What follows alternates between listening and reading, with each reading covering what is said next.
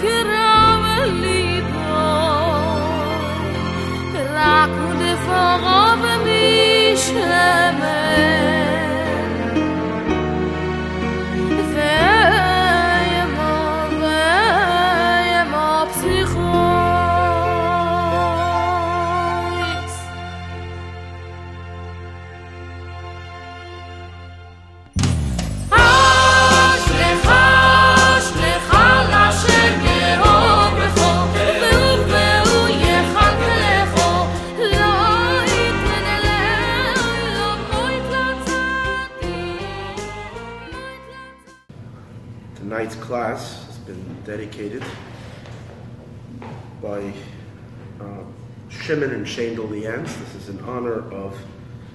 Uh, Mrs. Uh, Leance's birthday that is was today. May Hashem bencher.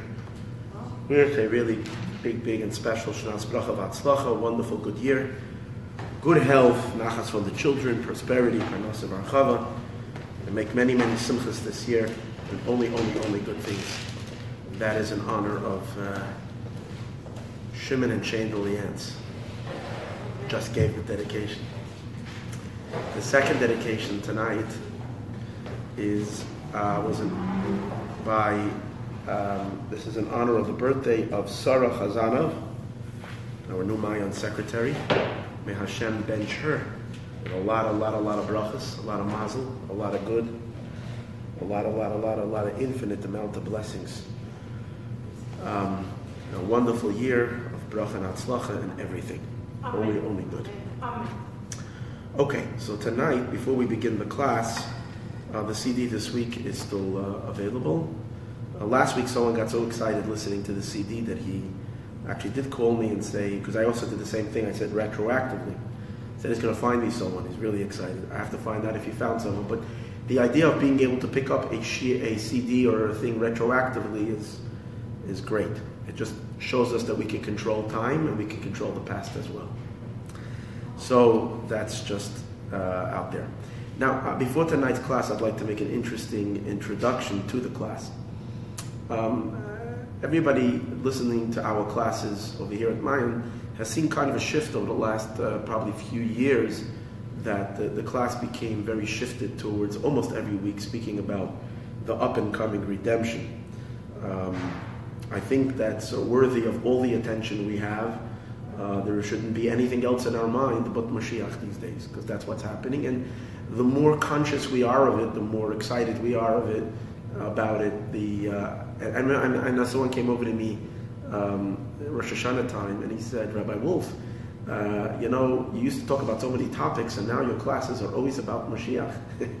he says, you think everybody in the community is so tuned into Mashiach? Maybe you can talk about some other things. So I remember Yom Kippur by night. He was here, Yom Kippur by night. He, he told me this sort of I wouldn't say complaint, but this uh, this insight um, uh, uh, during a Seres Tshuva and Yom Kippur by night after davening, he was here, and I and I and I told him, I don't know when it just came to me. I guess in my Yom Kippur thinking, You know, you know, you imagine this family living in, in Mexico, and um, for for all their life, they're they're waiting to be able to lead, and they're living a difficult, hard, difficult life somewhere out there in Tijuana or, or the like, and they want to come to the United States, and uh, finally, finally, uh, they're going to do it legally. Okay, so finally, finally, after years and years and years and years of of, of working on it and trying to you know, do the application and all the things of trying to get over, and they finally get a chance to be allowed to come to, to, to move to the United States and become citizens. So, and now they're traveling, they all get into the families all packed in the cars, this little minivan, and everybody's all stuffed up from all sides. And the whole family, with like seven children, are all packed into this car, and they're, and they're coming down to the border. And you know, when you cross the Tijuana border or the Mexican border into, into the thing, it's a very, very long line. And you're really barely inching your way. You're inching your way very, very slowly. And, and there's all kinds of entertainment happening because everybody wants to sell you all kinds of stuff. As you're waiting by the border, they try to sell you a guitar, they try to sell you a sombrero, they try to sell you who knows what, hachamales, all kinds of stuff that they're offering you by the window where people are coming by every minute and you can really get caught up with all the entertainment that's happening, or you can just be focused on one thing as you're inching your way, inch by inch, by inch by inch. You can't wait to just get to that border and cross that border. So I basically told them we are at the Tijuana border now. And if it's taking a few years, fine. And all the stuff that are going on are distractions, the stuff that you might get busy with. The only thing in our mind is getting across the border right now. That's the way I felt Yom Kippur by night, and that's the truth that we should be feeling all the time. We are now at the threshold of the greatest transformation, the greatest, greatest, greatest, greatest, and I can say greatest a gazillion more times, transformation to hit the world. And it doesn't make everything else is irrelevant. It's irrelevant. Everything that is brought up about these problems and that problems and the, the stock market and the this and that. Telling you, it's all narishkeit. We are so close. And it doesn't make, it doesn't change one iota if people are numb and you're totally tuned out. That's not changing the facts that that's where we are standing right now at the Mashiach border. So it's, it's just important. But, but it does help if we're not numb. The more of us wake up from that numbness and are aware that that's what's happening and we tune in and we get excited about it, the easier, the quicker we make the transformation. The transformation is happening, but we're there. Based on that, I would like to say an interesting thing that happened. A couple of years ago, um, you know, Mayan has different speakers and different, um, you know, all these events. And it was during the month of Elul, in which we had a big Elul program, and I had invited a, a rabbi to speak over in, at Mayan, something. And it was a great talk. I, I appreciated it. It was a great talk. It was beautiful. But the last 10 minutes of the talk was very non-Hasidic content. Not that we ask only for Hasidic content, we try to bring everyone over here, but sometimes there's non Hasidic con- content, and sometimes it's like total opposite of Hasidic content. And that was like the total opposite of Hasidic content, and to the point that it was irking me, those last 10, 10 minutes of that talk was really, really, really annoying me very deeply, because I didn't want that to be said from this podium. It was talking disparagingly about Jews. And from this place, you can't talk negative about Jews. This is a Baal Shem Tov center. You can, it doesn't make a difference how irreligious Jews are. It doesn't make a difference. You can't talk negatively about Jews from this place. And that's what the content was. And in my mind, as I was listening to those 10 minutes, and barely it was over, I said to myself that, I don't know if this is right or wrong, but I'm just doing it anyways. When I'm going to edit the class to put it on the website, I'm going to chop off the, the last 10 minutes. I'm just going to end the class at the point to where I, I really liked it. The last 10 minutes I'm not putting on. That was my thing. So then I go into the, uh, into the, uh, into the computer um, and I upload the class. And I want to, I'm looking for the place where I'm going to hit delete. You know, I'll highlight those last 10 minutes of audio, hit delete. And then the most the amazing thing happens. As I put it up, I get exactly to that point, and suddenly the recording is going. For 10 minutes. it was that the recording itself, the machine did not accept um, a, a talk, words that were the opposite of what a Baal Shem Tov center and the light and the way Baal Shem Tov relates to Jews, something that was opposite of Ahavas Yisrael, did not just the physical, the physical recorder, the walls of Maya don't accept that. And it was amazing. And I remember I called over people that worked here and I showed it and everybody was blown away. It just ex- and it, it wasn't like a minute before. It was exactly when he got to that sentence is where the thing just didn't didn't accept. So based on that, I'll tell you a story that happened just last week, which is an introduction to today's class. So two weeks ago, I was in New York and I spoke a, a lot about in, inspiring Jews to start really focusing on Mashiach. And I was on my way back home from that speech, and I was on the plane, and I had was on a Monday, and I was preparing a certain talk, and that was very, very Mashiach oriented. I, I shouldn't say it's a problem; it's not a problem. A woman was sitting next to me on the plane. There was one seat empty, and she was sitting. I was at the window, and she was in the aisle seat, and she was like, ah, I was like sixty-five year old woman from from New York, and eh, from Queens, not from Queens, from uh, from New Jersey and we got into a conversation as soon as she got onto the plane, and, and we ended up speaking for three and a half hours. And she was, she had these not such good feelings about religious Jews.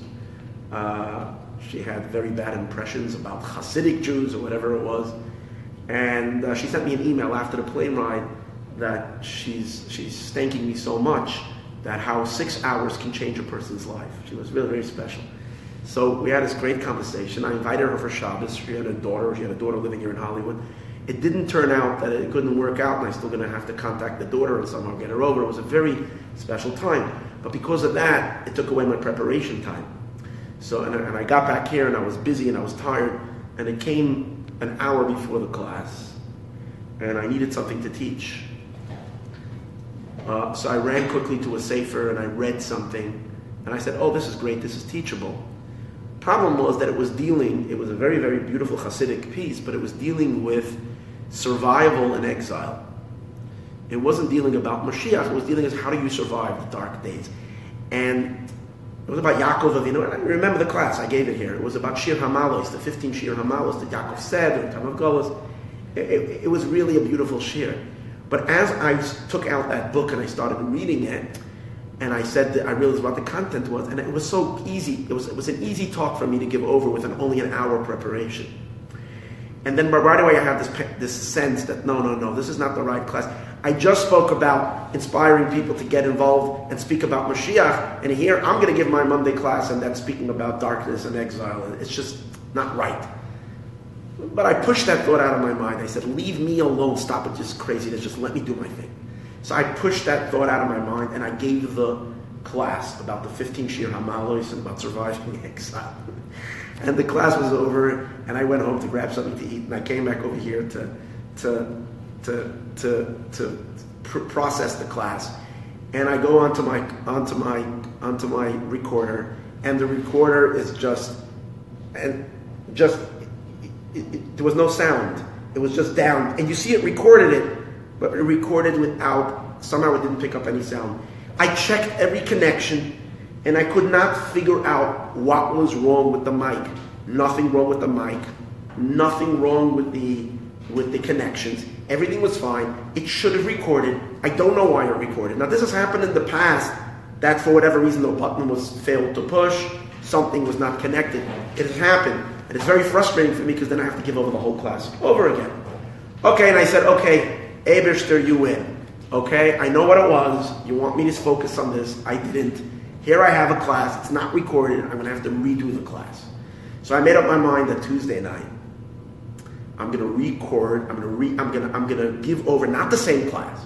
I'm going to give over I'm going to give over the initial class that I intended, and I'm going to Tuesday night I have some. We have a little group of of young men that come over here to learn, and I record. Uh, usually, I don't record that class because it's usually the same class that I do on Monday. I do over again with these guys. So I said, you know what? This time I'll do another class and I'll record it. Tuesday was a very, very hectic day, and with all the planning that I'm going to plan to do that, I didn't do it. So it came right before the class. I said, you know what? I'm going to redo what I said yesterday. And uh, I'm sure it's good. It was good, actually. It's a good class. I'm going to redo it. So I came back over here and I gave the class. And I recorded it. And I went into the, to the office. And thank God it was recorded. So I said, great, you see? Sometimes I, I, I read too deeply into things. And I was excited that it recorded. And I uploaded the shiur onto our website. And I produced the CD. I usually produce it Monday night, but this time I produced it on Tuesday night. Fine. Wednesday, uh, and then, when was it? And then Wednesday time we got the CDs out. I didn't get a chance to check the CD. Thursday morning, I get a WhatsApp from someone. He says, The CD is corrupted. So I go, What? It's corrupted the CD. So I, I came to the shul. I grabbed one of the CDs, pop it into the CD in the car, and I hear uh, Kivi and Tuki talking. It's like, and I realized, oh my, this is strike two on that same class. I know what I'm supposed to be speaking about. So I'm sorry to everyone. Uh, if I'm one track minded, uh, I can't help it. My machines don't want to pick up anything else unless I talk about Mashiach and the Parsha. Uh, based on that, I'd like to um, ask a question. When it comes to Parshas Vayeshev, this week's Torah portion, um, it's not a parsha of geula, of redemption, it's a parsha of exile. The first exile of the Jewish people begins this week in the parsha. Yosef gets sold as a slave. Consequently, the sale of Yosef leads the rest of the Jewish people into exile into Golos. The Midrash even says a very painful analogy. The Midrash says that when Yaakov, when a, when, when, when a cow needs to be taken to the slaughterhouse, and the cow doesn't want to go, and you can't get, and the cow is a strong cow, and the cow will not budge. So how do you pull the, the cow to the slaughterhouse? So the Midrash says, so you take the little calf, and as you lead the little calf down, the mother will follow So the Medrash says that when it came time for the Jewish people to go down into exile, and Yaakov is compared to the cow that would be going to the slaughter, chas v'shalom, meaning going to exile, which is an extremely dark and painful experience for the Jewish people. So Yaakov wouldn't go. So how did God do it? Instead of having to take Yaakov down in chains, that's what it was. Instead of having to take him down, he led the little calf first, who was Yosef, and when the calf went down to Egypt, it kind of pulled Yaakov down to Mitzrayim. So we know, so we see clearly, the parsha of Mechiras Yosef is the parsha. Even though the exile of the Jewish people doesn't begin till Sefer Shemos, really this is the story of the beginning of the trouble and the suffering and the darkness of exile begins in Parshas Vayeshev. If that's the case, how are we going to do a Mashiach class on Parshas Vayeshev? So that's the whole content of the class. Let's see if we can find the Geula in the Gullus. Let's see if we can find how a parsha that looks like it's beginning in exile is really a parsha that's beginning that's beginning the the uh, the Gullus. Sorry, it's really the parsha that's beginning the redemption. So interesting. The words, the first opening words that the Torah relates after the actual sale of Yosef, when the Torah starts telling us the story of Yosef itself, the Torah says that the Yosef Hurad Mitzrayim. And Yosef was taken down to Egypt, or Yosef descended to Egypt. Now, those words, with those words, are the opening of the Golos. The Golos of Yosef, and consequently the Golos of the Jewish people.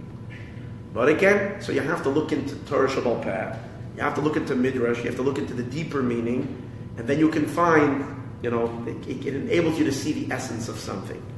So the Midrash says on the word Hurad, the word hurad, which means he descended, has another meaning. It says, V'yosef hurad mitzrayma, medrash rabbah. Yosef went down to Egypt, but it also says, V'yosef hu ashalit. Yosef is the ruler. Hurad mitzrayma means he's going down to be submissive to Mitzrayim. He's descending to be controlled by Egypt. But on the other hand, it says, V'yosef hu ashalit, that Yosef is the ruler. The Yosef Hurad Mitz. So, so therefore the Medrash says that you should read the word hurad has another meaning. Hurad comes from the word the dominion, the dominator. Like we see when it speaks about Moshiach, it says in the pasuk, "Yifrach of tzaddik." Well, the, the tzaddik is Mashiach tzadkenu. Yifrach biyamav, he will blossom. V'roiv shalom ad reach, fine. And then it says, V'yerd miyam ad yam. He will rule from sea to sea. V'yerd, he will rule. So the word hurad, or like it says by Hashem says by Adam Arisha, uh, when, he, when, he, when, he, when he says, let's create man, V'yerdu bidgas hayam. He will rule over the fish of the sea. So Ridia means a to rule over. So the Medrash learns when it says Hurad Mitzrayma, what it really means is that Yosef became the ruler over Egypt. The Yosef Hurad Mitzrayma, Yosef became the ruler. Shalat Bahoin. Like it says, Vayerd miyamad yam. Kovash Bahoin. He had full control. Ki hu brings a pasuk of um, Shmuel Aleph, Melachim Aleph. Kuhu because he rules B'chol Aver Hanor in the entire uh, on the side of the river. So the word Hurad means to rule over. So, oh, so now we have to read a little bit deeper. The pasuk that seems to be describing, sorry, the pasuk that seems to be describing a, a descent, a subservience. Yosef is becoming a servant to Pharaoh, to the Egyptians. The deeper, the deeper inner meaning is that he became the ruler. Like we actually see that even though um, Yosef was initially sold as a slave, and he had, the Medrash describes the various different suffering that he went through, both from the time that he was going down in the early stages, but very, very, very quickly, Yosef rises to the top. Right? It took a little while, as he was a slave, and then he was thrown into prison. But eventually Yosef becomes the ruler over all over Egypt. And not only the ruler over Egypt, becomes the ruler of the whole world because the famine brings everybody to Egypt. Everybody's down to their knees to Egypt. Yosef is the ruler over all the people in the world. So you see, so what again? So what looks like on the out, outside, as Yosef is now going and becoming a, a servant in Egypt, he's subservient, he's really, really the master over all of Egypt. That's the story. When we think about this and we realize that Yosef is just a, an example, Yosef is the one the leading the Jewish people into the exile. So the story of Yosef is really the story of the Jewish people. When the Jewish people went to exile, we can look at the exile as exile. We can look at the exile as a time of darkness. We can look at the Gullus as a time of immense suffering and pain and so on and so forth. Or we realize that we always have to look at the kavanah. We always have to look at the intention, at what it's all about. When the Jews went down to Egypt, the ultimate purpose, it wasn't like there was punishment.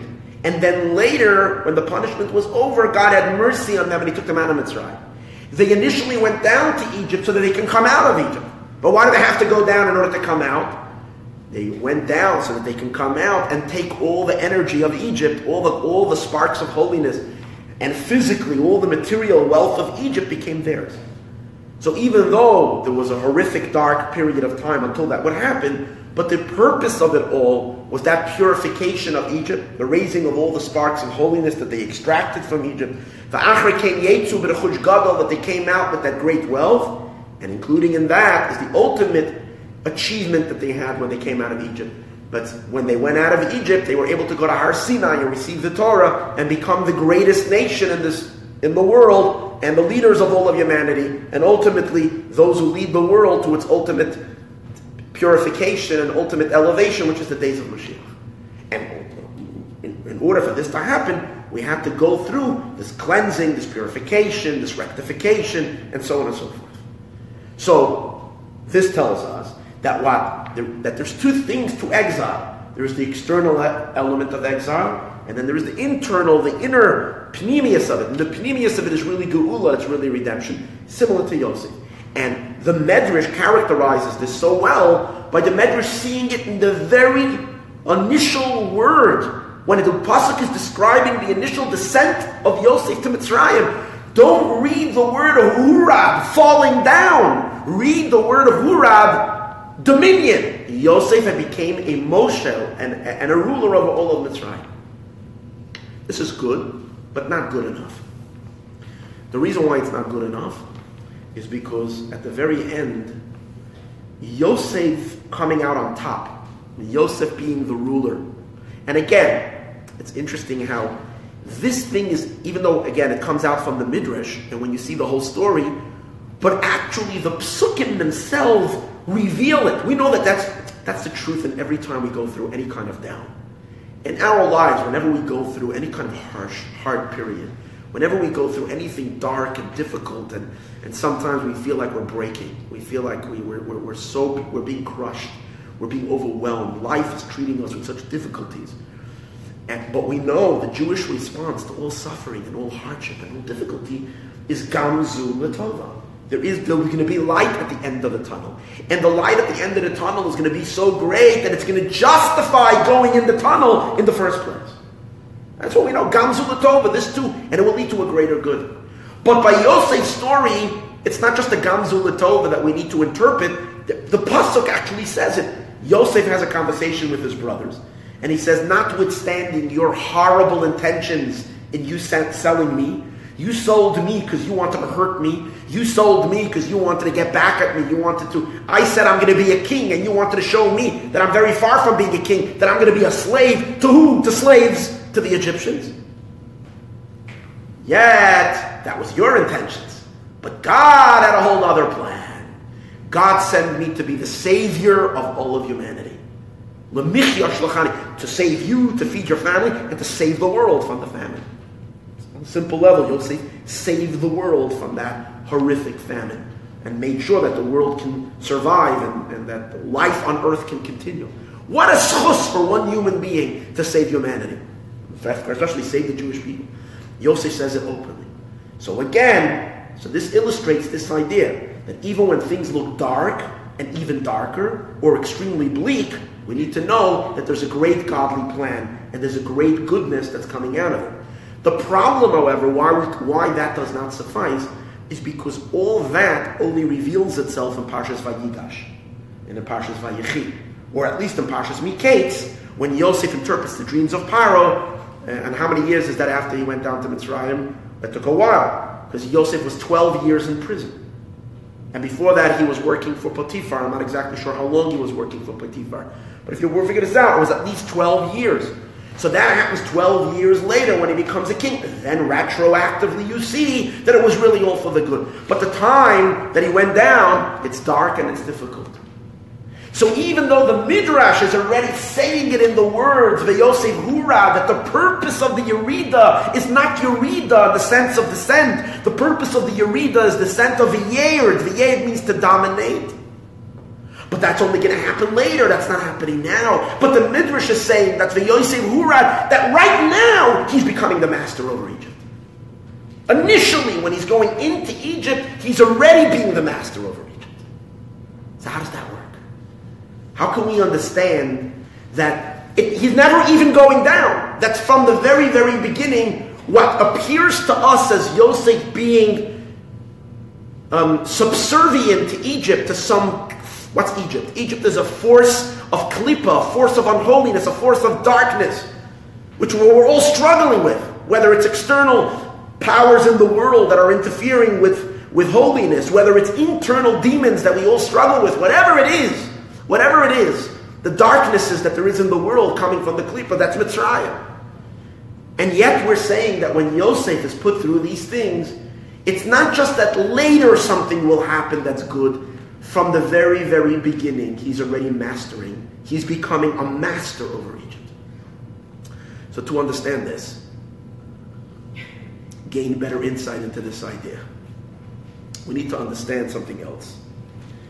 And that is the idea. Um, oh, now, one more thing. The Medrash, in continuation to um, this just this midrash that says that when Yosef was going down, we shouldn't read the word going down, we should read it dominating in Egypt. The midrash actually also says another thing. The midrash says that when Yosef Hurad, that when Yosef went down, it means that he brought the Shekhinah down with him. That God came down with Yosef. How do you know that Hashem came down with Yosef? It says, Vayi Hashem im, Vayi Hashem es Yosef, that Hashem was with Yosef. So there's another meaning to the word Hurad. Hurad is he's causing a yurida, he's causing a descent of the Shekhinah. Which generally means that wherever the Jew goes, God goes with him. Galu, galu Edom. But over here, there's something even deeper than that. what the, the truth is, this will apply also to the Jewish people. What is the deeper meaning that God is going with us when we go down into darkness? These two things are related. The first pirish of Hurad, that Hurad means dominion, because when God goes somewhere, God can't be a slave. God can't even be temporarily a slave. Chas v'sholem, subservient to anything. And even when it appears that, so to speak, there is some kind of subservience of holiness to the unholy, it's only an appearance. But the truth is that that the actual descent of the divine into some into some unholy environment, and in a sense being weakened or being controlled by some unholy force, it's really because Hashem is truly taking, taking charge and subduing his enemies. And part of that subduing, the process of subduing, is an external appearance of being defeated temporarily. But let's understand. We're now, as I spoke about last week, uh, in a time of Kislev, the time uh, we're celebrating a holiday this week on the 19th of Kislev. Um, a great tzaddik, Rav Shneur Zalman of the Liadi, came out of prison. Um, and and there's a, there, there is a, a traditional song that's sung on this day. It's a pasuk in Tehillim. But there's the, the, theme of this time is a pasuk in Tehillim in Perik Nun where it says, Pada b'shalom nafshi. You have redeemed in peace my soul. King David David HaMelech says this about his life. David HaMelech had many oppressors. David HaMelech had many people chasing him and not much suffering. Even his own children turned on him. In regards to one of his sons, Avshalom, who actually staged a whole revolt and wanted to kill his father. So David HaMelech was saved from Avshalom, and David HaMelech says, Pada b'shalom nafshi. I was redeemed peacefully from my soul. Mikrav li, from mikrav li, from those that are doing battle with me. Krav it means comes from the word um, war, waging war. It's called a krav. Like like everybody familiar with the term krav maga.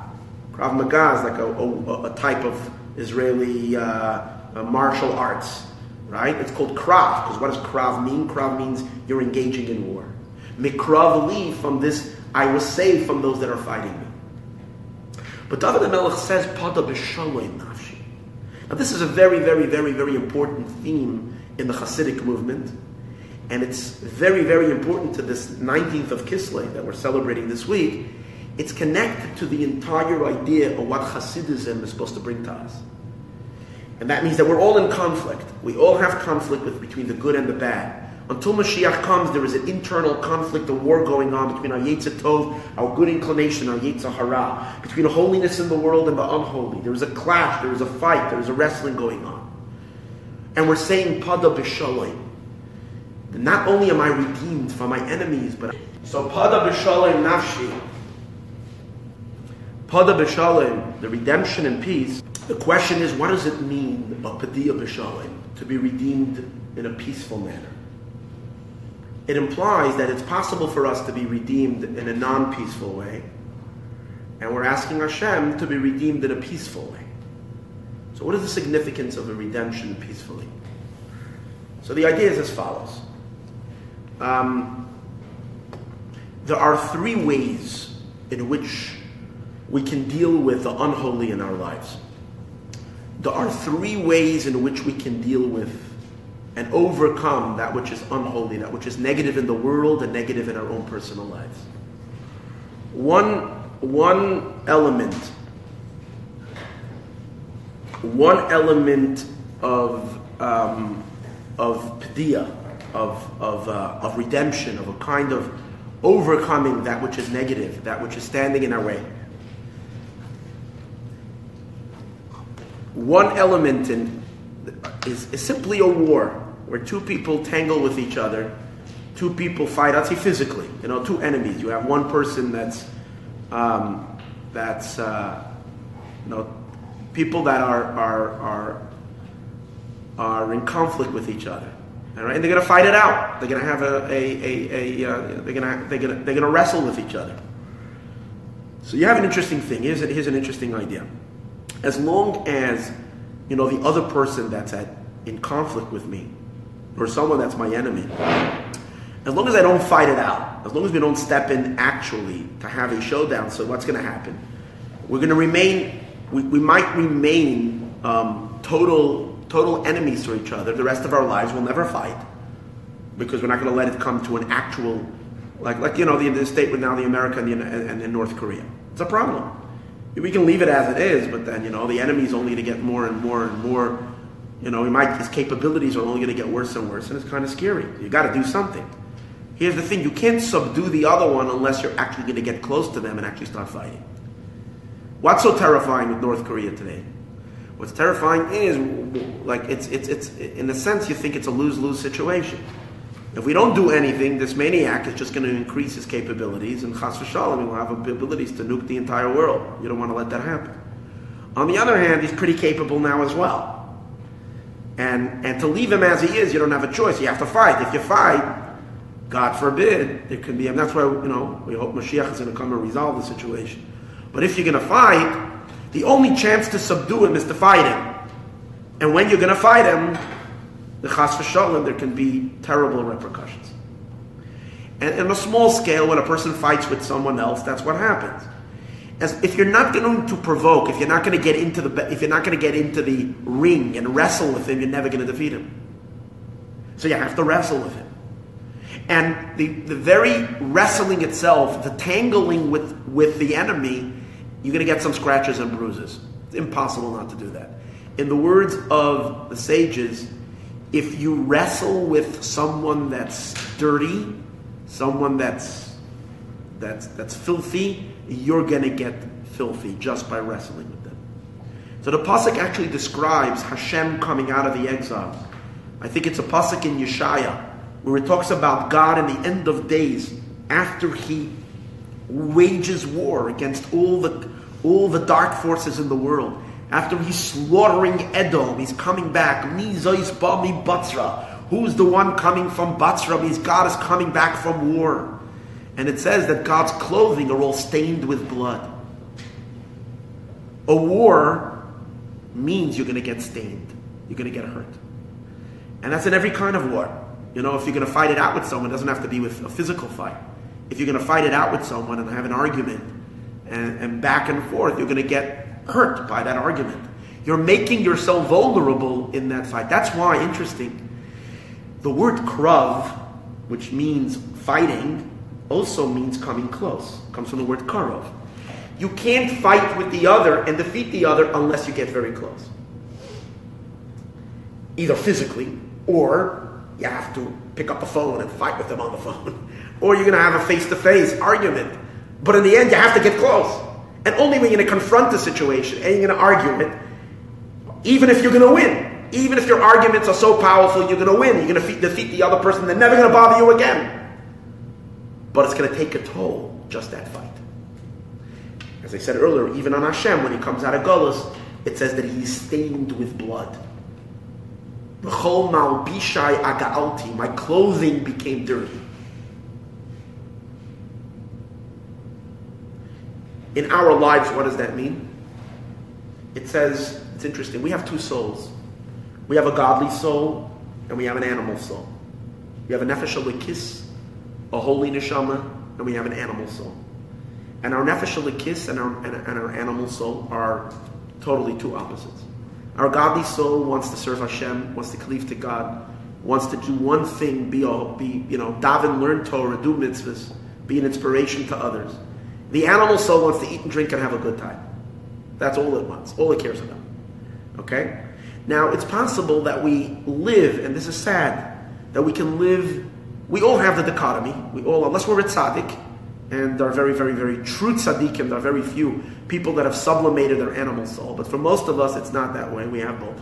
But a lot of times, what happens a lot in a person is that we can create kind of a, a, a, a segregation. We have two selves.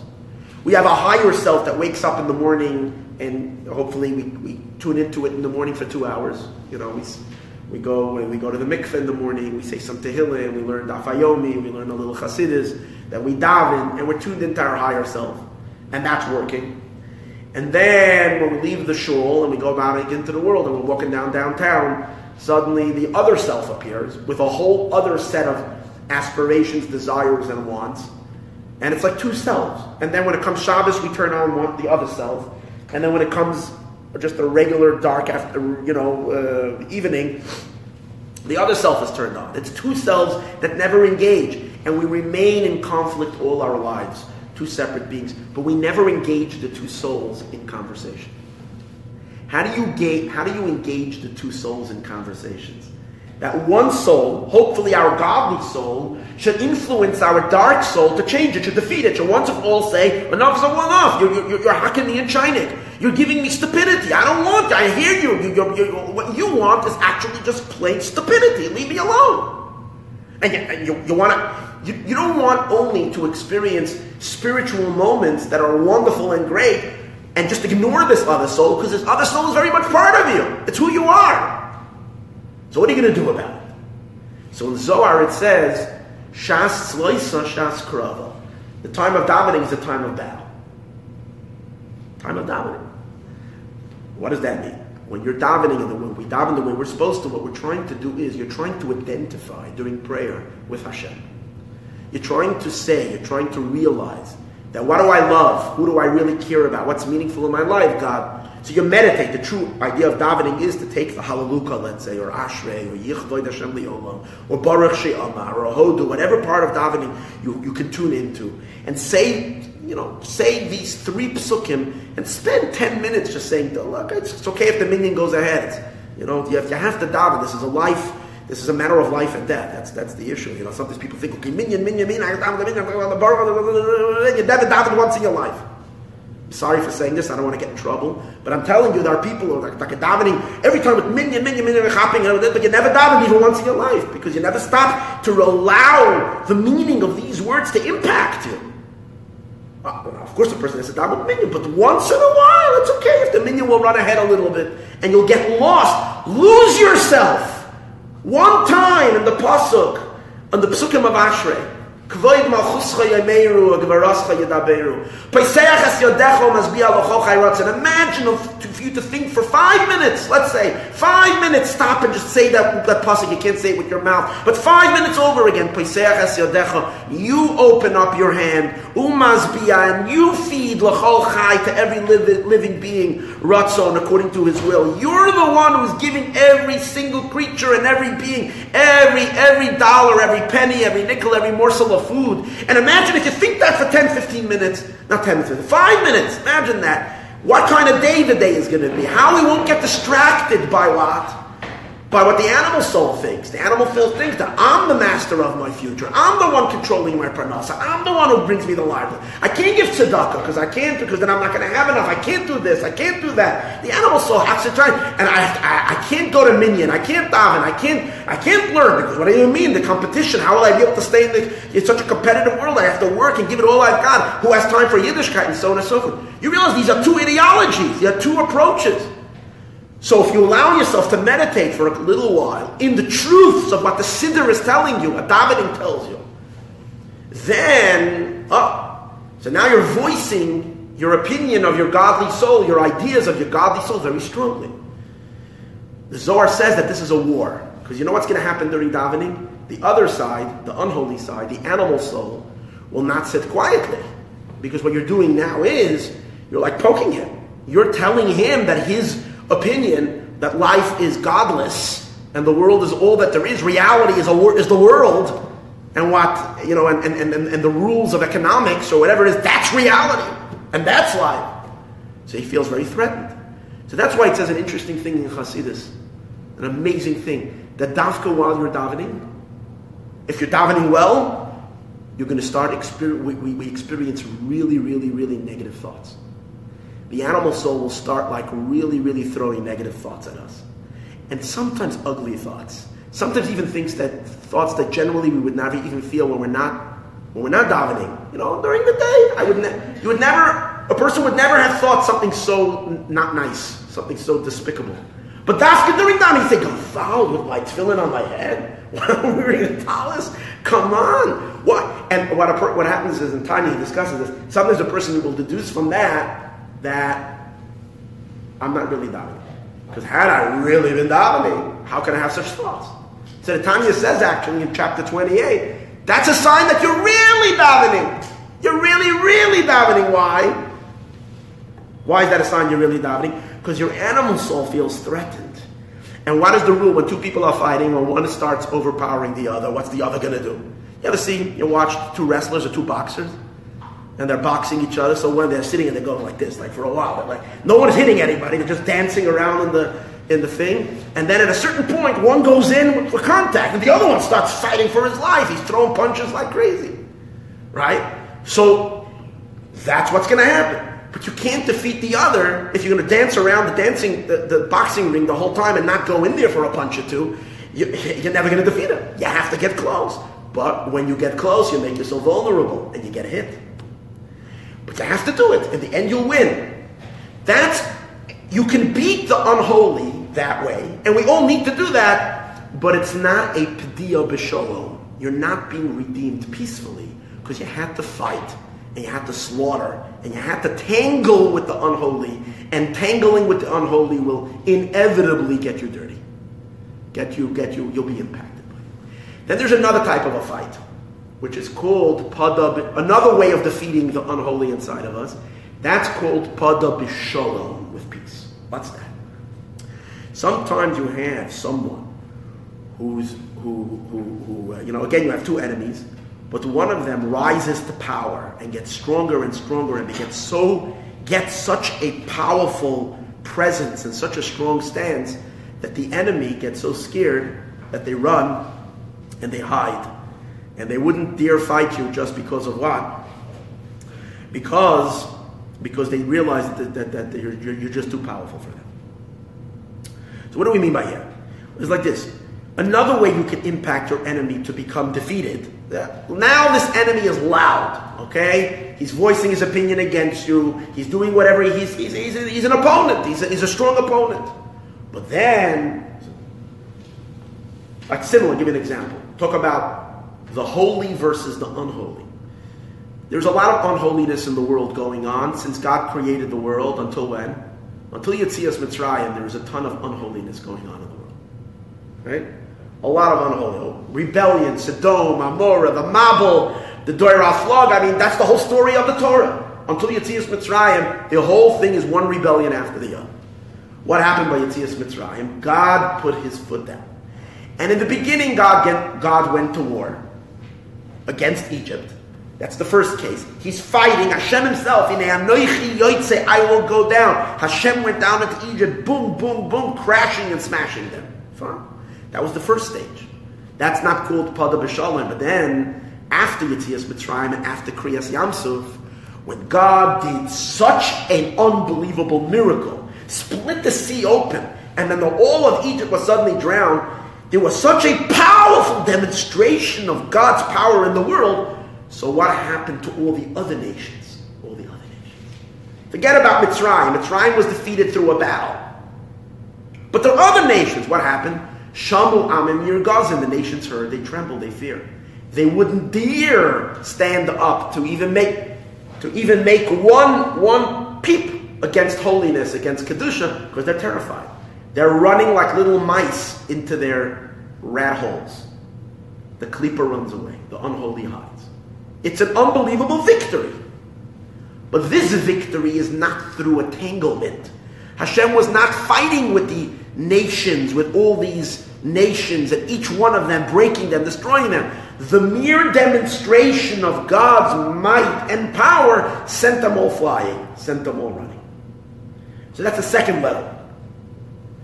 Then you're redeemed from your opposition. You have an opposition. You're redeemed from your opposition. But the manner in which you're redeemed from the opposition is not through fighting them, just by your mere presence. And that's why it's a pada, it's a redemption, B'Shalom, with peace. An example of these two types of defeating of the enemy, the difference between David HaMelech and Shlomo HaMelech. What's the difference between David HaMelech, King David, and King Solomon and Shlomo HaMelech? David HaMelech was told that he can't build the Beis HaMikdash. Why? Ki because he's a man of war. Dam shafachta. You spilled a lot of blood. King David spilled a lot of blood. He had to fight his enemies. He had to slay the dragons. He fought. He fought. It, it, it took a toll on him. There's a certain um, blemish to whatever you can say on his soul because of the klippas that he destroyed. Shlomo HaMelech, however, lived in a time, the reason he's called Shlomo, ki shalom etein biyam, of peace I will give in his days. Why? Shlomo HaMelech came after David HaMelech. Once David HaMelech established who's the boss in the world during that time, Shlomo HaMelech already ascended to the king, and with his, with his unbelievable, um, um, incredible wisdom that he had, and his knowledge, and his and everything, it created his renown was so was so great that the nations in the world all succumbed to him. And he was a king over the entire world. Everybody was afraid of him. So that's Bishon. The only chisaron, the lacking over here is you're not destroying your enemies, you're only subduing them because they're hiding, as I said before, like rats going into their little holes, but they're there. It's not that they're not gone. They'll wait till a later time, when you're, whatever reason, when you'll become weaker, they'll reemerge again. It's not a complete and total transformation. In a sense, when you're doing battle with your enemy and you're actually fighting, you're actually destroying the enemy. Here, you're not destroying them, you're overwhelming it with your overwhelming power so that they're hiding and they're going into. So there's a, but they're not going to bother you. What does it mean in our spiritual service? Prayer, we said before, is a bloody battle. Real prayer. If we daven the way we should, the Zohar says our davening is a battle. But there's another way in which we get rid of the darkness in our soul and the darkness in the world. Hear the Gewaldige Inyan. Hear, hear what Chassidus says. Chassidus is so beautiful. It's so real. It's so rich. It's so important for every person in the world to learn Chassidus. So Chassidus says another way to deal with the unholy is by studying Torah. What are you doing when you're studying Torah? When you're studying Torah, you are deciding, you're proclaiming, you're taking a mega, mega, megaphone, like a big microphone, a big megaphone, and you're announcing with a powerful, godly, thunderous voice, because you're not speaking, God is speaking through your mouth. When a Yid learns Torah, Hashem is speaking. You are saying this is kosher and this is not kosher. This is correct and this is incorrect. This is legal and this is illegal. This is innocent and this by making that declaration, let's say you're saying that these things are forbidden, they're wrong, they shouldn't be. That powerful statement is causing all the mice and the rats in creation to run and hide. Because the king has spoken. Torah, however, doesn't wrestle with the unholy. Torah doesn't debate the unholy. Torah just comes and makes the statement. This is good, this is kosher, this is not kosher. The Gemara says an interesting thing, the Torah is compared to fire. Just like fire doesn't become cannot become defiled, fire cannot become tameh, so too Torah doesn't become tameh. That means that Torah remains above that which it's fixing. When Torah fixes something in the world and it says that so and so is wrong and it shouldn't be, Torah is not is not entering into an entanglement with it, to fight it, like when you're praying. When you're praying, I am arguing with, the, with my Yetzer Hara. The Yetzer Hara is suggesting what he, what he or she, whatever their my Yetzer Hara is, the Yetzer Hara is suggesting to me that so and so is right and good, and this is what I should be pursuing, this is what I should be about. And I'm trying to convince my Yetzer Hara otherwise. That godliness is true, holiness is true, and I should devote myself to that back and forth, argument. That's allowing for the holy, for the neshama to get a little soiled in that argument. But when I'm learning Torah and I'm defeating, it is a, this is clear. We all know this, and this we told many times that when a yid studies Torah, the, the Gemara says Torah mateshes. The Torah weakens the Yetzer Hara. It defeats. The sages say that when a person gets a Yetzer Hara, when a person gets an evil inclination, a strong impulse to do something bad. So what should you do? Run to the Beis HaMedrash. Take out a Gemara, learn. What are you going to do when you learn? You're not arguing when you learn. And you're not just distracting yourself. Then you can distract yourself with anything. Take out a book of math and read it. Take out, I don't know, whatever. But you're not you're doing that. Learn Torah. Because the holiness of Torah is the Kedusha of Torah is going to defeat the Klippa. But how does it defeat the Klippa? How does it defeat the unholy? How does it knock out the Yetzer Hara? Not by arguing, by making a powerful stand, and the unholy gets scared of it. Can't fight it because it's the word of God. So that's called Pada B'Shalom. It's a redemption with peace. But as I said before, there is a chisar in here. There's something lacking in this. What's lacking? What's lacking is that even though you've, with a thunderous, powerful statement, you stated what's holy, you stated what's right, you stated what's right, and the unholy is silenced, the unholy is neutralized, but it's only neutralized temporarily. It can always come back. And as we said, after Shlomo Melech died, guess what? All these klippas in the world returned. It's only in the third level of kingship. Who's the third level of kingship? That's Moshiach. There's David HaMelech, there's Shlomo HaMelech, and then there's Mashiach Tzidkenu. When Moshiach will come, will be a whole different story. That's going to be the ultimate pada b'shalom, redemption and peace. What's the redemption of Mashiach Tzidkenu? What is that going to happen then? The unholy, it's also what's going to be. So here, here, here is the here is the idea of the third pedia, the third way of dealing with the unholy. Third way of dealing with the unholy is that you do lower yourself down into its into its space. Unlike when we're learning Torah, unlike as we said before, God remaining aloof and above it all and making it and stating his power. No, you're actually entering into the lower place to deal with that which is a antagonist to Kedusha, that which is against holiness. You're entering into the space of the exile, of the darkness, of whatever it is that you're dealing with. But the way you deal with it is, is not through fighting with it, you deal with it by, by you entering inside of it, it itself transforms and changes. You don't have to argue with it, you don't have to fight with it, you don't have to wrestle with it. By you merely entering into it, you are able to go inside of it and transform it inside out. And we'll see an example of that soon. What does that mean? The ability to be able to go into something and not have to fight with it, but to take the enemy itself and turn the gullus itself, the enemy itself, into your ally. Wow, that's a whole different transfer. That's a whole different level. And that's a thorough transformation. Where do we see that? That's the story of Yosef. That's the story of Yosef. Yosef gets sold as a slave and he becomes a slave. Yosef Hurad, Yosef descends. He descends, he goes down. He is, at first, he's a servant in his master's house. But what happens in his master's house? Let's read the story. What happens in his master's house?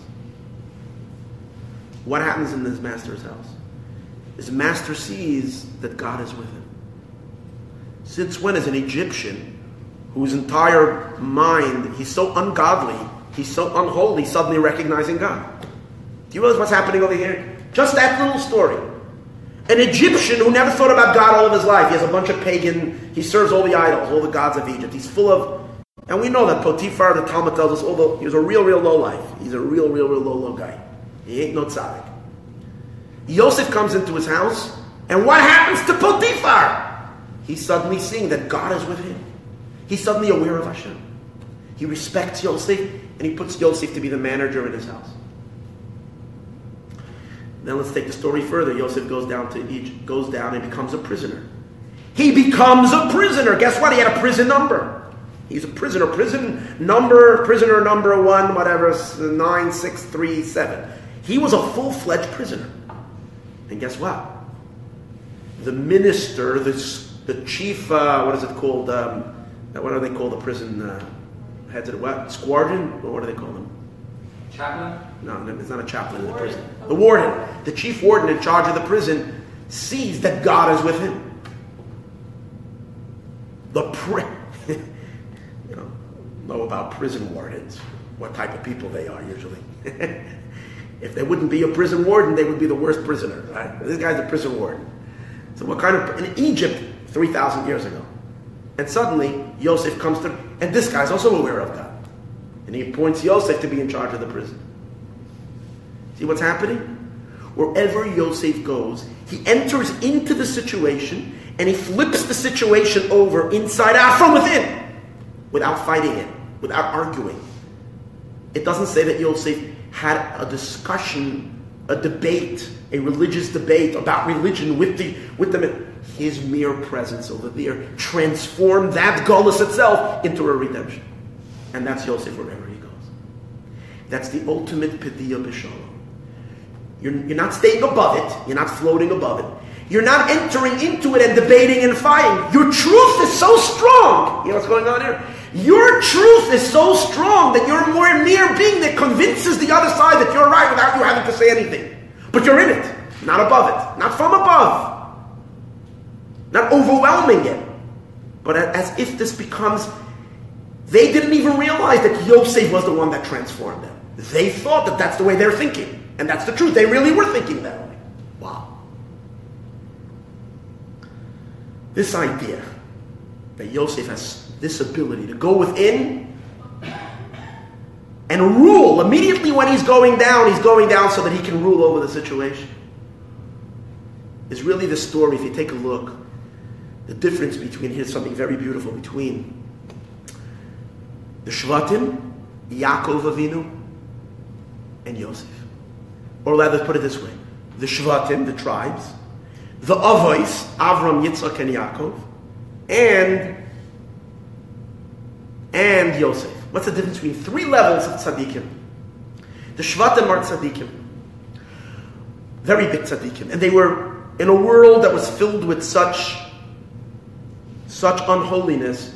They were connected to Hashem, but it says the way they connected to God, the Shvatim, was the reason why they chose to be shepherds, they were all shepherds, is because to them the world was a very, very great distraction.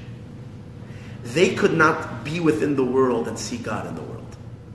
To them, the world was very distracting. They knew the truth of Hashem, but in order for them to connect to God, they needed to close their eyes. Like when we say Shema Yisrael, close our eyes, and then I say Hashem Echad. I'm going to say Shema Yisrael, Hashem Echad. I'm going to close my eyes. I'm not going to look at the walls. I'm not going to look at what's around me because if I open my eyes and I see what's around me, then I'm not seeing Echad. I'm seeing a bunch of stuff. So I'm going to close my eyes, and when I close my eyes, ah, Hashem Elokeinu, God is real. And that's what the Shvatim needed to do. The reason they were shepherds was so they can go off into the fields where they're not going to be distracted. And that's how they served Hashem.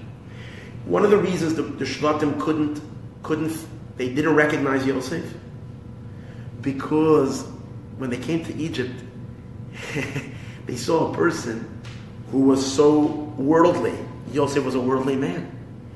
And to them, a spiritual person couldn't be a worldly man. To them, it was a conflict. Either you're going to be in shul all day, close your eyes, and be holy, or you're going to be in the world. You can't be both. It's one of the two.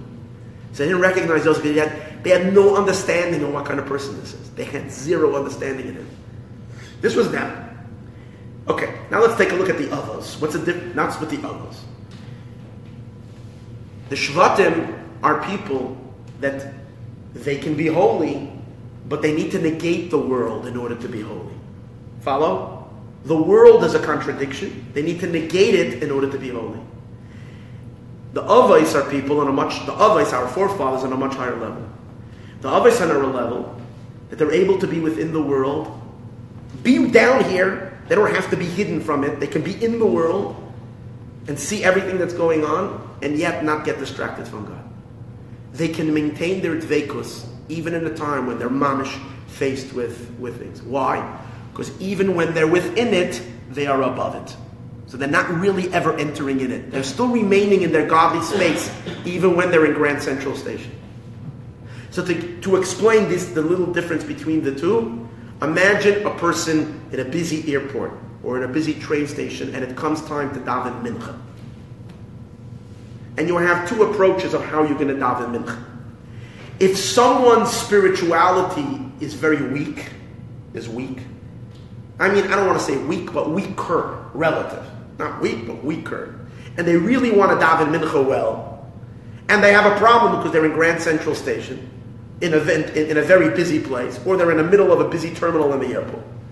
So they're going to take a couple of minutes till they find a little corner somewhere where no one is there. And over there they're going to daven, and even then they're going to try. It's going to be hard and difficult, but let's say they're able to, in this quiet place, daven and they're not distracted, connect to the Aibershter. They can connect to. But then you have a tzaddik eh, who God is so real. Hashem is so real. Hashem is so vivid to him. He has to daven mincha, and he's in Grand Central Station, and there's thousands of people walking back and forth. He can just stand right in the middle and close his eyes and start davening mincha, and everything could be going on around him, and he doesn't even know that anything is happening. Why? Because to Hashem, Hashem is so vivid that the whole world dissipates. All the millions of people, all the, the uh, hundreds of people around him, and all the loudspeaker announcements, and the train coming in and the train going out, and the and all of this guy playing on his guitar and whatever I don't know whatever's happening else in, in Grand Central Station. All these things become absolutely dissolved. They don't exist for him because right now God is, and there's nothing but Hashem. In the midst of this Obviously, a person who can do that is a sign that his connection to the Aibershter is one that even when he's faced with the world, the sounds, the noise, the distractions of the world, they don't distract him. Why? Because all of the world is cancelled. You realize what's going on? The world is cancelled in front of Hashem. Hashem is the world doesn't exist in front of God. So the moment he turns to God, it's as if the world dissolves. Nothing is there. He doesn't even know. You can tap him and knock him, he doesn't even know because he's davening Shemoneh Esrei much higher level. That's the Aves. But then there is Yosef. What's the Madrega of Yosef? The level of Yosef is not only that, it's not that he was, when he was in the world, he was above the world. Yosef never remained above the world. When Yosef went down to Mitzrayim, Yosef actually needed to become part of the world. What do I mean by that? He couldn't remain aloof. Because what did his master do to him? What did Yosef's master do to Yosef? He appointed him to become what? He appointed him to become in charge of his house. Yosef needed to be in charge of all the accounting and all the bookkeeping and everything that was going on. His master had a huge estate and a huge business. He was the manager of everything. So he couldn't think about, he couldn't ignore the work. He was in charge over the work. Then the next thing, when he was when he was thrown into jail, what was his job? He became the, the, he became the manager of the prison. The chief warden appointed him over the prison. He became the manager of the prison. So you have to be concerned. Like you see later, he sees these guys are down. He asks them how they're doing. He has a conversation with them. He's involved. He's not like davening mincha. Yosef is not sitting in prison and davening mincha for all the time that he's there. He's involved with everybody. Next, he becomes the king. He becomes the viceroy of Egypt during that time. And then later, the whole world. He's busy with the entire world. He's feeding all, all of humanity. He's listening to everybody's problems. He's dealing with. Eh, there, is, there isn't a person who's busier than Yosef. He is the busiest person in the world. And yet, here's the amazing thing Yosef did not lose his dveikus from Hashem even for one second. To him, he was able to find God and the Aibershter, even in all the dealings that he did. Not that to him the world was cancelled in front of God. To him, the content of creation itself is godly. In every interaction that he spoke to any person, he, he saw God speaking to him through this person. He was able to see the inner Kabbalistic, deeper, higher meaning of every event that was happening, every conversation, every person, everything that happened. He was able to see it from a godly light. I'll tell you a beautiful story.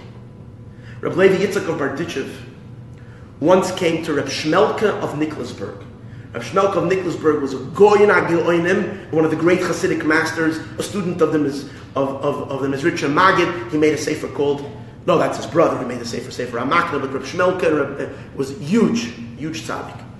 In any case, Reb Levi Yitzchak of Berditchev arrived, and Reb Levi Yitzchak of Berditchev used to wear two pairs of tefillin at the same time on his head. He wore Rashi and he wore Rabbeinu Tam. We usually wear either Rashi and then we take it off, we put Rabbeinu Tam. Rabbi Levi Yitzchak would wear both tefillins at the same time. He had smaller tefillin with the talis, and he was known as a holy Jew, right? A very holy Jew. And he comes to visit them in Nikolsburg. The first thing he does is he goes, walks into the kitchen with his talis and his tefillin. And he walks over to the Rebbitzin, the wife of the Nikolsburger Rebbitzin, and he says to her, so, with his tefillin, before davening, so what's for lunch today? So, um, she looks at him because he, he had an appearance of like, uh, uh, like a rebbe, a holy man, But he walks into the kitchen over here and he starts asking with his talus and his tefillin, what's for lunch?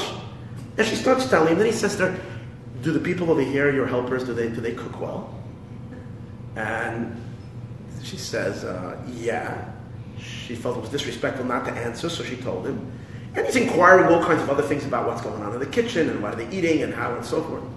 Then he leaves, and the student, and there were some students of of Rav Shmelka looking, and they felt very, very disturbed by this. How can someone with tefillin on his head, with a talus, be asking, inquiring about the kitchen, about such gashmiistic things? He looks like he's a glutton, that he's now, all he needs to know is what's for lunch. Fine.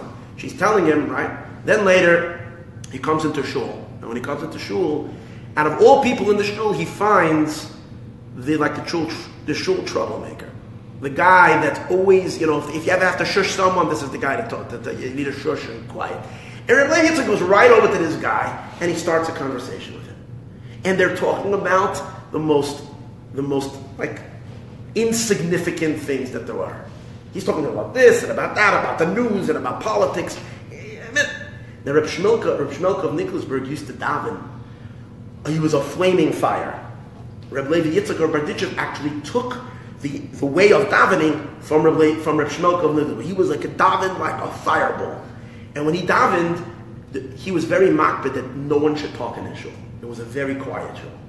Meanwhile, Reb Levi Yitzchak comes in, and this is the time. Like this was only one troublemaker. It was that guy who they, from time to time, needed to shh him. But now that Reb Levi Yitzchak was there, was two of them. They were they were sitting and talking, and the students were getting so annoyed. Who is this guy who has the audacity? And one of them got so angry, and he wanted to run over to Levi Yitzchak and throw him out, grab him by his beard, and throw him out of the shul. But for whatever reason, he, he thought it would make even a bigger commotion, so he controlled himself. After davening, Reb Shmelka sat down to eat, and he saw Reb Levi Yitzchak Berditchev, his face lit up. He called him over, and he had him sit right next to him, and he was, and he basically shared his plate with him, which was a sign of the ultimate, the ultimate um, uh, closeness. And the students that were there, they couldn't, they couldn't understand. And it bothered them until they said, Rabbi, I don't understand. he said, this guy, do you know where he was? Be, know, before, with his tefillin in the kitchen, talking to the rabbits about tuna casseroles and lasagna that was for lunch. And in davening, he didn't stop talking with you know who. This is the person that you are Makarav like this. So the, the, Reb Shmelka answered him, he said like this, the Gemara says, that Rav, one of the great sages of the Talmud, loy sach sicha kol yamav. All his life, he never spoke a, a, a sichas chilchulin. He never spoke mundane talk. So Reb Shmelka asks, what does it mean, Rav? And all the other sages did speak mundane talk. They didn't either. They were also great sages. Why are we saying about Rav that he never spoke any sichas chulin, any, any, any, any, any worldly things all of his life? And is this the biggest praise we can say about Rav? I'm sure we can say other things. So he says that what it really means is not that Rav never spoke only Torah. Rav spoke with people. And he, the, the, the, the novelty of Rav, the greatness of Rav was that he, even while he conversed with all kinds of people about all kinds of subjects in regards to all worldly matters, he never for one second stopped his dvekus in God, and every conversation he was unifying mystical unions in every word that he said. It all had godly meaning. There wasn't even one conversation that was just mundane and just silliness. He was able, and he says, most tzaddikim, including myself, this is what he said, can only maintain such high level godly consciousness only for three hours after davening. After we pray and we kind of so strongly root ourselves into the divine, for the next three hours, we can be in such a godly place that every single thing that happens to us, we can see the godly of that. But after three hours, we lose it. Reb Levi Yitzchak of Berditchev, the same like Rav, is able to maintain such motion all day long, and he never loses it. That's Yosef HaTzaddik. It's the level of being able to be in normal conversation to the point that you have no clue where this person is at, and they're talking to you as if, and yet at the same time, they're seeing in your conversation a completely divine discussion where Hashem is communicating with them through your words, because everything has to have a reason, everything is godly. And they're reading into everything on a much higher, deeper, godly level. That's Yosef. Let's take a look for a moment, just I'm just going to conclude to share with this. Let's take a look for a moment at the difference between when Yosef became, Yosef wiggled his way, so to speak, up to power. And the difference between the Avos, our forefathers, they were also saved from difficult situations. Let's go back to Avram Avinu. When Avram was saved from his from his um, enemies, when Avram was saved from his oppressors, Nimrod took Avram Avinu and threw him into a fire. How was Avram saved?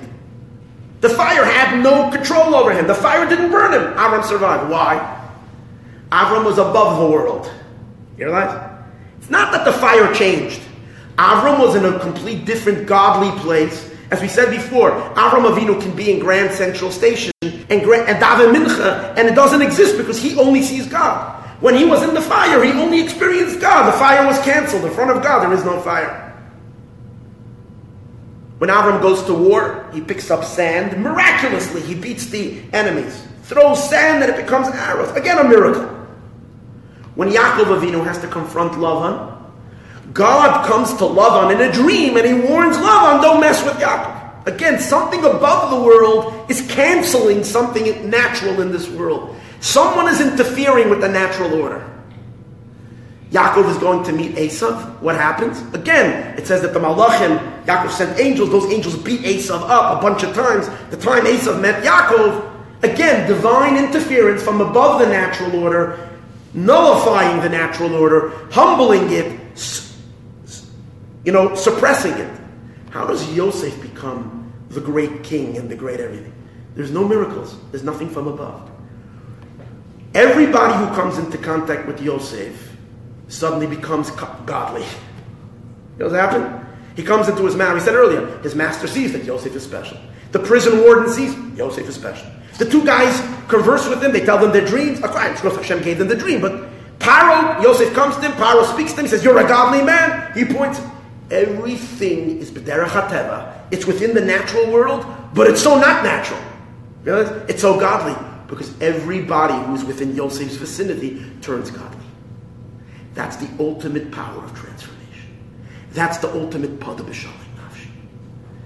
Let me conclude and bring this, and that's what we mean. That when the moment Yosef went to Mitzrayim, he was already the ruler over Egypt the moment he went down. Because when he was going down, he was going, his very entry into it was not to be a prisoner, but was to master it. The depth of this. So now we'll conclude. I mentioned earlier that this week is the, the 19th of Kislev, where Reb Shneur Zalman of Liadi was arrested. Here's an amazing thing. Reb Shneur Zalman of Liadi was arrested the way he came out of his jail, the way he got liberated was not through an incredible godly miracle. From above. It wasn't that some power from beyond nation. There was a letter from the Baal HaTanya to Reb Baruch of Mezhebush, was the great grandson of the Baal The two of them were very good friends, and then at a certain point they didn't get along with each other. There was a big fight between Reb Baruch of Mezhebush and the Baal HaTanya. For whatever reason, that's what the letter is dealing with. The Baal HaTanya is such a beautiful letter. The Baal HaTanya says to Reb Baruch of Mezhebush, um, you should be, you should, your grandson of the Baal he says, you should have tremendous gratitude to me. He says, why? Because I went to prison not for myself. I went for prison to defend your grandfather. I could have said, why are you taking me? There's a grandson who is alive. Go take Reb Baruch. Let him defend the Zeta. But I stood up and I took the heat. So you should be thankful. Anyway, it's a beautiful letter. But it's the Alter Rebbe records in that letter that what Rabbi said, Reb Baruch of Mezhebush is the tzaddik beyond tzaddikim. We're dealing with very holy Jews. But Reb Baruch of Mezhebush, when he met the Baal HaTanya, they had their argument. Reb Baruch said to him, I don't understand. Why do you have to go to Petersburg? Why do you have to go to jail? Why didn't you just put your hand over your uh, over your bro like this, brow? Just put your hand on your brow like this, and go like this. And by doing that, you would wipe away all the judgments. Meaning, you would have nullified all the decrees. A tzaddik can do that. A tzaddik can go like this and nullify. And you know what? You know what the Alter Rebbe answered it? When Yaakov Avinu was confronted with Esav, Yaakov also could have gone like this and waved his hand and brushed his hand on his brow, and he didn't do that. On his brow and do that. What did Yaakov do? he sent a gift to Esav. He worked with him. He didn't overpower him through godly powers from above. He worked with him. So the Baal HaTanya, and then and then it says the, previous Chabad Rebbe writes that the Balat, the Alter Rebbe, the Rebbe Zalman of Liadi, had he wanted, he could have set all of Petersburg on fire. He could have burnt down Tanya Soviet. Tanya Soviet was the prison that he was. He could have brought down angels and they would have torched the entire thing instantly. He would have been freed. He didn't want to do that. He wanted to work from within. How was he redeemed in the end? You know that the Alter Rebbe spent days upon days in questioning. They, they, they questioned him. They, what is it called? They um, interrogated him. And he had to explain to these peasanty minds of the Russian noblemen, okay, they were very coarse minds, he had to explain to them the truths of the divine unity of Achdus Hashem. That they should understand it and they should understand and validate the truths of Hasidus. That the Baal is not making a new religion. He worked from within and he transformed them. And they themselves freed him. And when he was freed, you know what he said? Pada b'sholoim nafshi. He was saying that pasuk, and that's when they came to notify him that he was redeemed. And he writes this in a letter to Levi Yitzchak Berditch, because this is the same story like Yosef.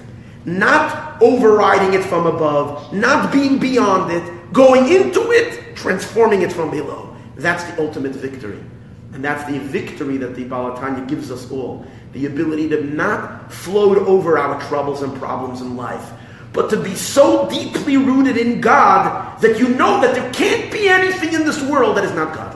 And therefore, every situation, you know, if you know with absolute certainty, you get that by learning Chassidus, that every situation is, even your enemy is also Hashem in a different phase, then you can turn around your enemy and it itself becomes holy. Just to add to that, he also adds that the Alter Rebbe, when he went to jail, you see, he voluntarily entered into that gullus. It wasn't like it was imposed upon. He, he, he, agreed to the exile. Had he not agreed to be imprisoned, they would have never been able to imprison him. And the proof the previous Lubavitcher Rebbe says is because when they came to arrest him, and they took him, and they and they, on the way to Petersburg from uh, from Liozna, on the way to Petersburg, they passed. They came on Friday, and it came Friday midday, and the Alter Rebbe didn't want to stay there for Shabbos. Didn't want to continue. He asked them to stop, and they ignored him. So suddenly, the wheels on the on the uh, on the uh, wagon broke. And they brought in and they brought, they repaired it and this and that, and the horses died. They just could not get the wagon to go, and they ended up staying there for Shabbos. They actually asked the, the Alter Rebbe permission if at least they realize that they can't mess with him, and if he doesn't want to go, it's not going to go. They asked him permission. They should at least be able to move the horses, I think, over to the side of the road. And he gave them permission for that, and that's where they stayed for Shabbos.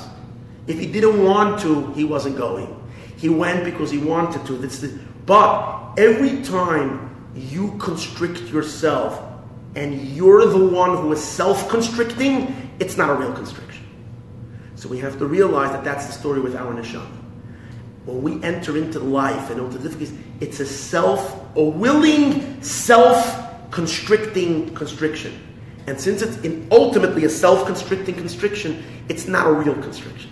We have we are able to master everything. That's also the meaning that Yosef, when Yosef went to Egypt, the Shekhinah went with him. What does that mean? By, the, by God coming with us into this descent, we remain above it even when we're within it the whole time. And that's Moshiach.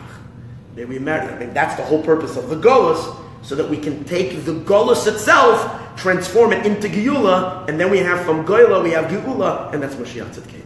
May we merit to see the Geula now, now, and now. Oh, Amen.